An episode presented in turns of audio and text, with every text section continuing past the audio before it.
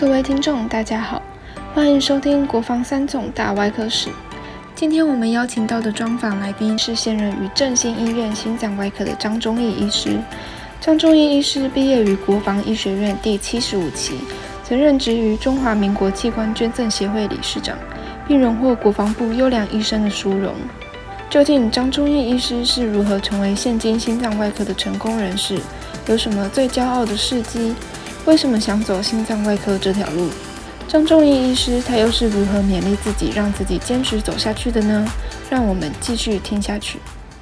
那张忠义张主任嘛，啊，七十一年毕业，七十五期，稍微讲一下您当时为什么会选择到心脏外科的这一段的故事。啊，那个时候会想选心脏外科是第一个需要 knowledge 最多的哦，就是在照顾病人啊。那这时候是心脏外科张耀忠张医师游说我，那张耀忠张医师的口才很好，knowledge 很好。那他是七十三期的，所以呢，从这个余少基余主任走了，这里郑郑主任是六十一期，再下来就变成六十八期。嗯，怎么差那么大啊？因为工作累，对哦，所以你开完刀你就几乎是要睡加护病房。干的意愿相对就降低。哦，那六十八期以后，魏老师他有一个同学也是六十八期，然后再过来就是七十三期。张耀州张医师呢，他是七十三期留在学校，那他班只有他一个干心脏外科。那七四期就虽然外科留那么多人，七八个，没有一个要干心脏外科。那到我们班的时候呢，张耀州他说服了我跟我们同班同学李方燕，嗯，那现在在高小产科。是我们两个一起干的心脏外科。那那时候呢，我还记得我们两个为了要干心脏外科，坐在魏老师的门诊外面等了好几个钟头，然后呢一起进去向老师申请说我们要干心脏外科。老师第一句话就说：同班同学干同一科哦，好像不是很好了，要我们再想一下。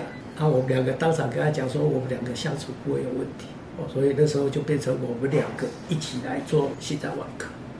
我们阿瑞进了心脏外科，那时候张耀忠是 chief 的，啊，他九月份就去练博士班，啊，练博士班啊，他就没在科里面了，所以还好是有两个，因为那时候很多的 GPS 的训练就是 AB 项，也没有人带啊，靠这样子能够维持下来。AB 项就是动静脉漏管，那这个是心脏外科的最基本的，你要做血管无缝合，那就从那个上面来练习。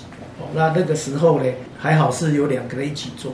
你还可以交互蹲跳，因为开完刀，我们那时候都是睡在交互病房，所以三种的心脏外科还有一个就是病人都是自己顾。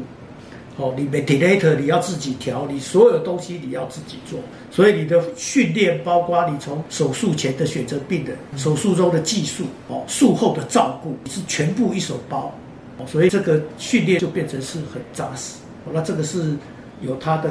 好处了，哎，当时慢慢的在心脏外科这领域逐渐的这个发展出来。那在临床上，您最印象最深刻是什么？一个心脏外科医师哈，第一个判断要很准，那手要很强，要敢于尝试。那其实我是运气很好了，碰到这个魏老师这三样都 OK，也是因为受他的启发了哈。譬如说的手术，可能从来没有看过啊，他敢去做。那譬如说，我在当第一年的主治医师的时候，外面要开胃，就把 portal vein 门静脉、肝门静脉就把它扎掉了。那扎掉急诊就转来了，转来了那你开进去怎么办呢？那你当场没有没有那个 portal vein 可以接啊，那就接了一条用 Gortex 的人工血管接上去。接上去以后，过个一段时间就完全堵死了。好了，那你完全堵死，接的都很好，一开始都很好，但是后来会堵到，那是因为静脉的问题。好，那你。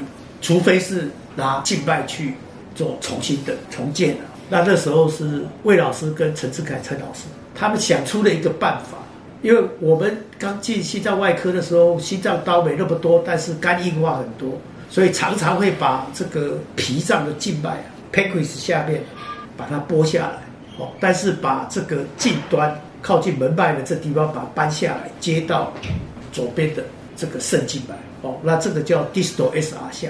Spreading renal 向他那以前常开这个刀，但是陈志凯陈老师的想法是说，那假如这样都是门静脉，是把这一条搬上去，就是靠脾脏的这边这个把它搬上去，把肝脏切开来接到肝脏里面，所以那个 case 就全世界第一。那我在这边要提醒大家的，大家都在讲 evidence base，但是没有 evidence base 之前，那你要做什么事？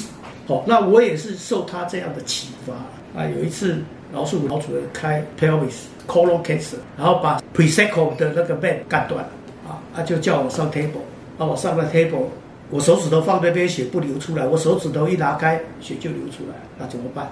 啊 p r e s e c o m 的发小在那里，那你怎么去止血？我就拿大毒钉啊，高压消毒啊，就直接把它钉上去啊，比较不流出来，它就不死啊。你当时为什么会想要用大毒钉？没有办法，没有其他的东西可以用。第二年他们大肠直肠外科有去报，哦，唯一遗憾的就是没写 paper，所以在这边也要提醒学弟啊，你有要写 paper。七年以后，印度的一个妇产科医师做跟我一样的事情，现在的 surgical atlas，他就介绍用这个方法，就是你用大图钉消毒了，就直接钉在那个骨头上面，它血就不流出来。哦，在这里就是提醒的两个事，一个要写 paper。第二个，你不能受限于 evidence base，你总是要有你自己学理上面的训练这个基础以后，你要勇于尝试啊。外科医师呢，常常就是在 table 上考试的，你碰到了，你当场要解决问题，你没解决，这个病人可能就死。哦，那你不要受限于 evidence base，影响到你的一些医疗行为。现在就是说，哎，你要有证据啊，让你决定你要做什么事。但是你这些证据也是累积一些经验写出来的。那在没有这些证据出来之前呢，那你怎么办？嗯，你还是要解决你眼前碰到的问题。在你还没用大图钉去做这些事情的时候，难道你没有想到就是传统方法继续毛起来做吗？哦，以前的方法就是塞一大堆的 pad，就是纱布啊 pad 压。在那边 compression，然后过个几天以后再进去，再把这些东西打掉。呃，以前的方法是这样。那你用那个大土钉下去，当时不会担心说其他的问题？啊，你骨科也在打钉子啊，啊，所以自此以后他们就不再找我了，他们自备大土钉啊。当时您说做这个台湾第一个案例是在什么时候做的？哎，走医师刚当完主治医师吧，大概民国八十年还是？当时是主治医师第一年，就做了这个全国第一个案例。这个应该是全世界第一个案例。话说回来，说当时既然做了全国第一个案例，没有想到是把 paper 也写一写。第一个，我们不是大肠直肠外科的，我们不会那么清楚说，哎，这个是有它的重要性。但是他们报了以后，全台湾其实大家都有，他们有在外科医学会报过。那外科医师有时候呢，你会有一些及时的创意。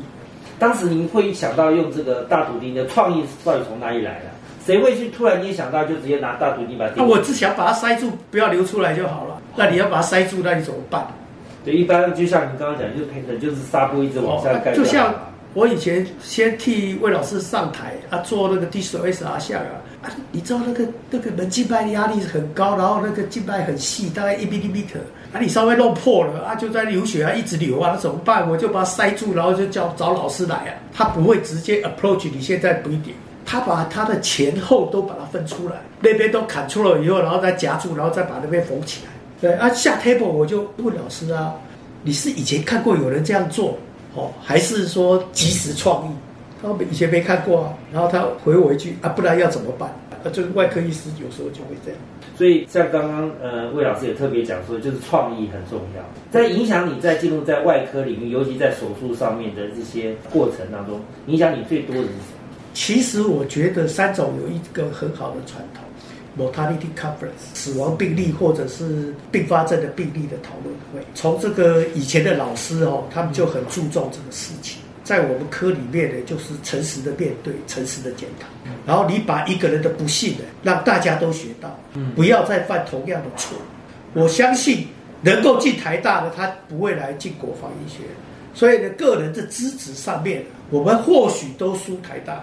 哦，所以呢，要争啊，要出去外面争，在家里面呢，就是哎，有痛苦的要分享，有喜悦的要分享。哦，所以我们也把这个精神带到这些里面来。死亡病例讨论这一件事情，哪一个案子是影响你最深的？做心脏外科医师哈，你手上没有冤魂是不可能的。那我自己也曾经碰过冠状动脉三条从一条出来，洞很大。啊，你要去换主动脉瓣，你就没有适当的东西去灌这个冠状动脉的保护液，啊，你就进进出出，进进出出以后呢，开完刀病人很好，两年以后冠状动脉阻塞，啊，年轻人，对不对？啊，你不会再去做心导管了，你的因为你上次是好的、啊，就这次再进去的时候，就发现冠状动脉开口有问题啊，你心肌保护有问题啊。在那个年代，你也没有 retro 柜立罐的方式，所以开完了，这个病人当场 die on table，他的老婆怀孕五个月在外面，你要怎么去面对？哦，所以这个有时候是心脏外科医师不得不面对到的啊，讲起来都还是很心痛啊。所以呢，现在我们就当然有现在有现在的方法，在那个年代呢没有，那你就会有些的问题不是当场出问题，是过几年以后给你出问题。在执行这个，像现在目前很多都是心脏移植这一块，您曾经有经历过，叫让你感受到非常的印象深刻的一件事情。我们其实要换的第一个心脏移植，那个病人叫异变，然后那个 donor 呢，就捐赠者做的超音波做出来心脏收缩力，前面四个呢，台大做了三个吧，啊北龙做了一个，四个都死掉，而我们做的那是全台湾第五个，等了好久，好不容易有一个捐赠者，魏老师那时候就打电话到 Columbia 问他的师兄弟 Craig Smith，然后他就说，嗯，你的受赠者是女生。这个容易排斥的问题，建议你不要做。魏老师就不想放弃啊，好，再打电话再去问我们的学长麻醉科的林崇远林教授啊。林教授呢，他是 CBS 背光，所以呢，他建议魏老师，你先给他服务确认，因为神经外科的病人常常都低海追血，DI 就是尿崩症哦，所以心脏功能表现不好。他说你先给他灌水灌了以后，你明天早上再做一次心脏超。再来决定你要不要用。隔天一看就就 OK 啦，所以就做了。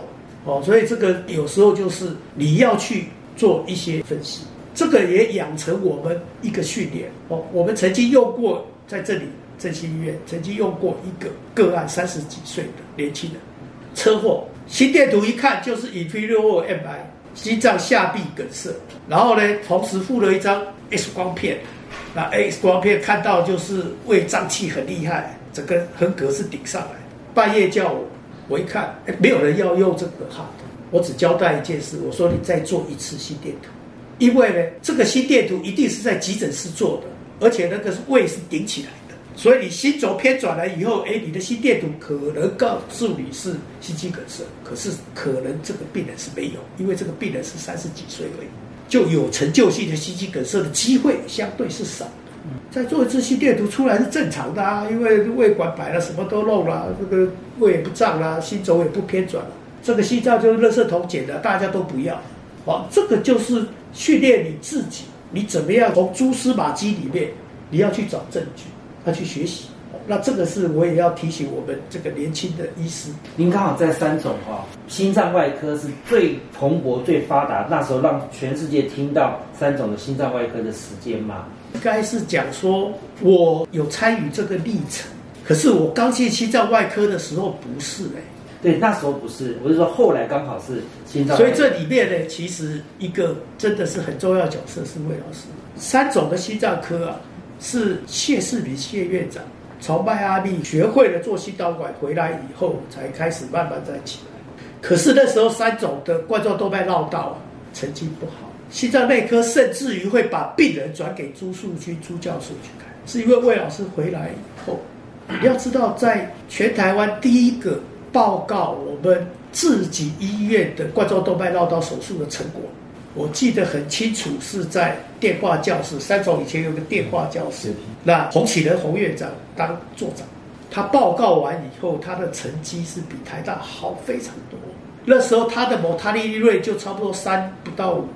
比台大好很多啊！所以报告完的时候，座长是离席上去恭喜他有这么好的成果。那还有一个是做所谓的 aortic dissection，那个年代的那个 aortic dissection 也是魏老师先弄出来。所以有这两个以后，后来的就是 heart transplant，不是说他只会做心脏移植，他是先从冠状动脉，然后呢 dissection，然后再来才是心脏移植。我们都知道说三种的心脏外科的团队啊是非常的优秀的。当时这个团队是怎么建立起来？就是要合作，还有你要互信。所以那时候柯文哲讲说，这个移植能成功，只有军方医院可以。为什么会这样说？因为军队打仗，第一个要互信啊，第二个要合作。你的病人现在轮到别人照顾的时候，你是不是有信任他？有事情是不是他可以先帮你代处理，然后你再来？啊，这个第一个是你要信任。在您的印象当中，您曾经的打过的团队战里面，哪一场战是您最印象最深的？你有参与异变的这个移植的过程吗？没有，异变在做的时候呢，我正好走医师那时候三种走医师做完可以放十天假，他是七月多做的一遍。那参与的人是哪些人？有张耀洲、张一帆跟魏老板。那这里面的心脏外科还有一点很重要的是，所有的心脏外科医师手术当中需要的就叫体外循环。魏老师是在那个年代里面特别重视，带团队出访的时候就去到美国好几个 center 去参访，带着体巡师出去，包括学习心脏移植，或者是学习左心室辅助。台大北龙全部都是派医师出去。魏院长的理念里面，他是包括体学师要去，设计要去，ICU 的护理长要去，麻醉要去。哦，所以他的想法里面就是说，你有 i n 的，我都希望你们要去看一看，要去学习。因为呢，你一个病人出问题啊，他不见得只有在设计那个地方出问题。哦，所以这个是在我们那个年代，包括从。国外请体巡的来，他看了整个亚洲里面体巡最好的还是日本。再过来，他说他逛过了香港、中南半岛、新加坡、韩国、台湾。他说他只看中两个地方，一个是三星卓越，还有一个是新加坡的国立大学。他认为这两个地方的体循是 OK 的。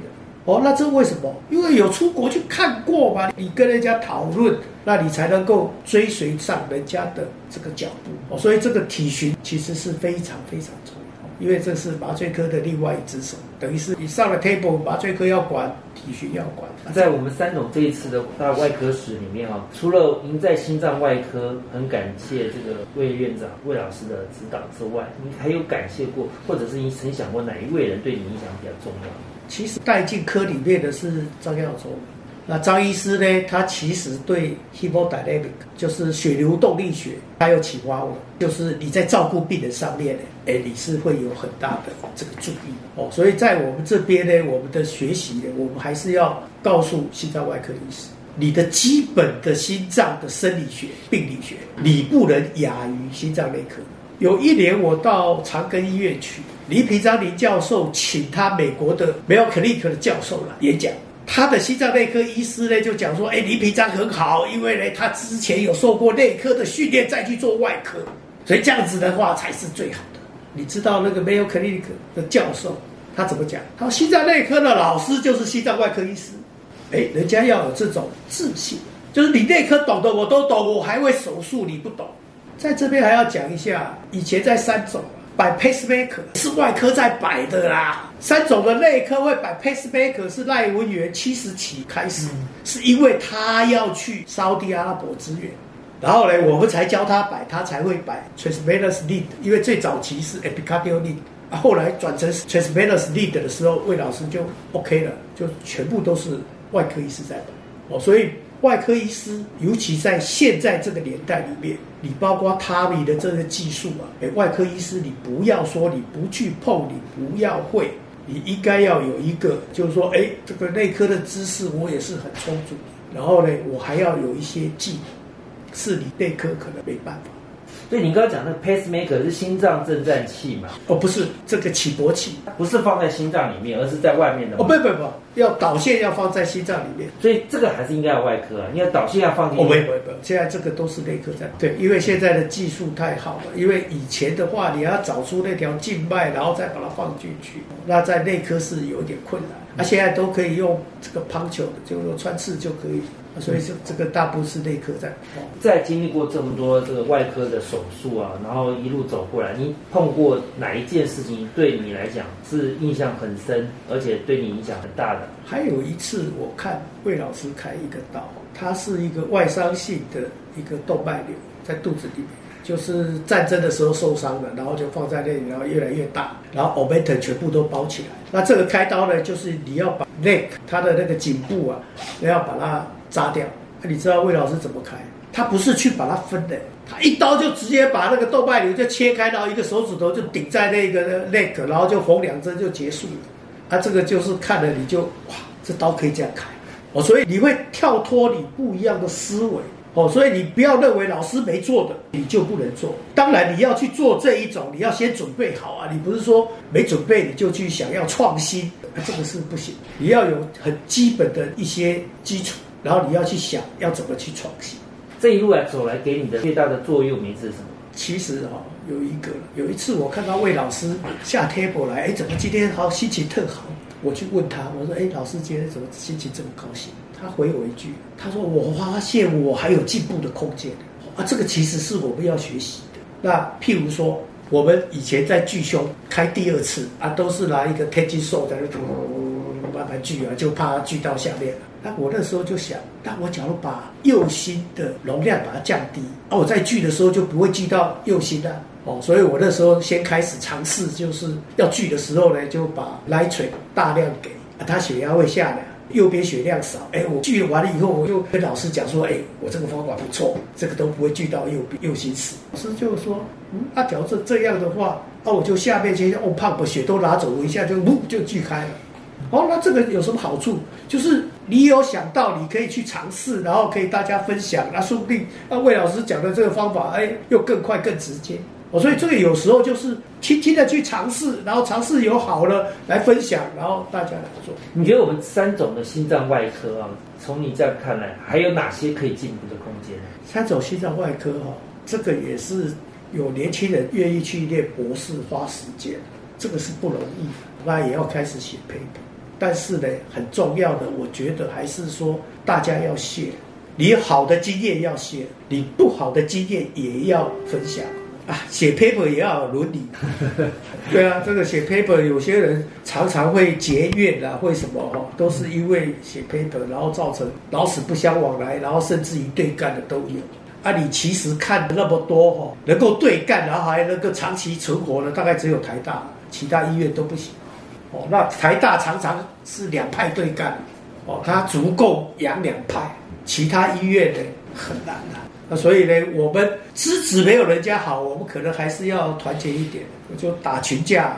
这个打群架的概念，就是来自于我们在团队里面把这个病人照顾好。啊，还有就是说，你要勇于去尝试哦。那你当然也要从你的失败经验里面去回推啊，为什么失败？你要去想清楚。所以，其实一个好的心脏外科医师啊，都是一个好的科男，这个是很重要。就好像我们去打心脏，本来一开始用 H 就是转成 HTK 的时候，我们有一个 case 回来就不好，一种心脏保护液，因为那个不是我去打的。那我为了避免这样的错误，所以我在 table 上第一次灌的时候用 St Thomas，心脏一下就停了，下来以后再灌 HTK，大概全世界没有人这样做，因为两个是不同的心肌保护的理念。为什么你会用这样的方式？这个因为创新当时也没有人做过啊。对，因为我认为两个的钾离子浓度是不一样的，心脏停下来的速率是不一样。哦，你用 HTK，假如你心脏没有很好的排空，心肌又有点肥厚，你夹了以后灌这个 HTK，它心脏不停的，然后会造成心脏的 distend。其实哈，还是要先把基本的先要弄好。当然，譬如说你传统的那个都 OK 的，那你再去尝试 minimal invasive。那当然呢，因为现在这个拜氏这个科技的进步、材料的进步，所以将来的譬如说用导管的方式的解决这个心脏的问题，心脏外科不要太排斥而不参与，因为你一不参与，你就你大概就结束哦。所以你一定要一起来做。但是呢，这里面因为这个做的过程里面还是会有一些并发症的，还是要靠外科医师上去救场，哦，所以最好是跟内科要互相搭配，一起来做。所以在正西医院这个，譬如说现在的塔米，一开始就是内科、外科一起来做，唯有这样做，你才能够把这个脚步做好。而外科医师不能只限于你的手指头的技术，这个是永远不够的。哦，你还是要有基本的 knowledge 哦，所以我看到三种有很多人出去念博士，我非常高兴。哦，因为这个在我们那个年代，我自己是没有这个机会的，因为你一投入到 clinical 上去的时候，你的 clinical loading，还有就是说我自己也不爱写 paper，我很喜欢教，但是我不喜欢写，那这个是我自己最大的一个问题。那我希望他们不要犯这个毛病。哦。当然，你说要教学、临床研究三样俱全，那个真的有时候是蛮难的，但是也不要我一下太弱化。好，谢谢我们张忠义张主任，也是我们七十五期的学长，谢谢您今天接受我们访谈，谢谢。感谢观众朋友们收听今日的国防三种大外科史。相信透过张忠义医师的分享，大家对于心脏外科的历史以及医治的方法都有所收获。欢迎订阅分享，我们下集再会。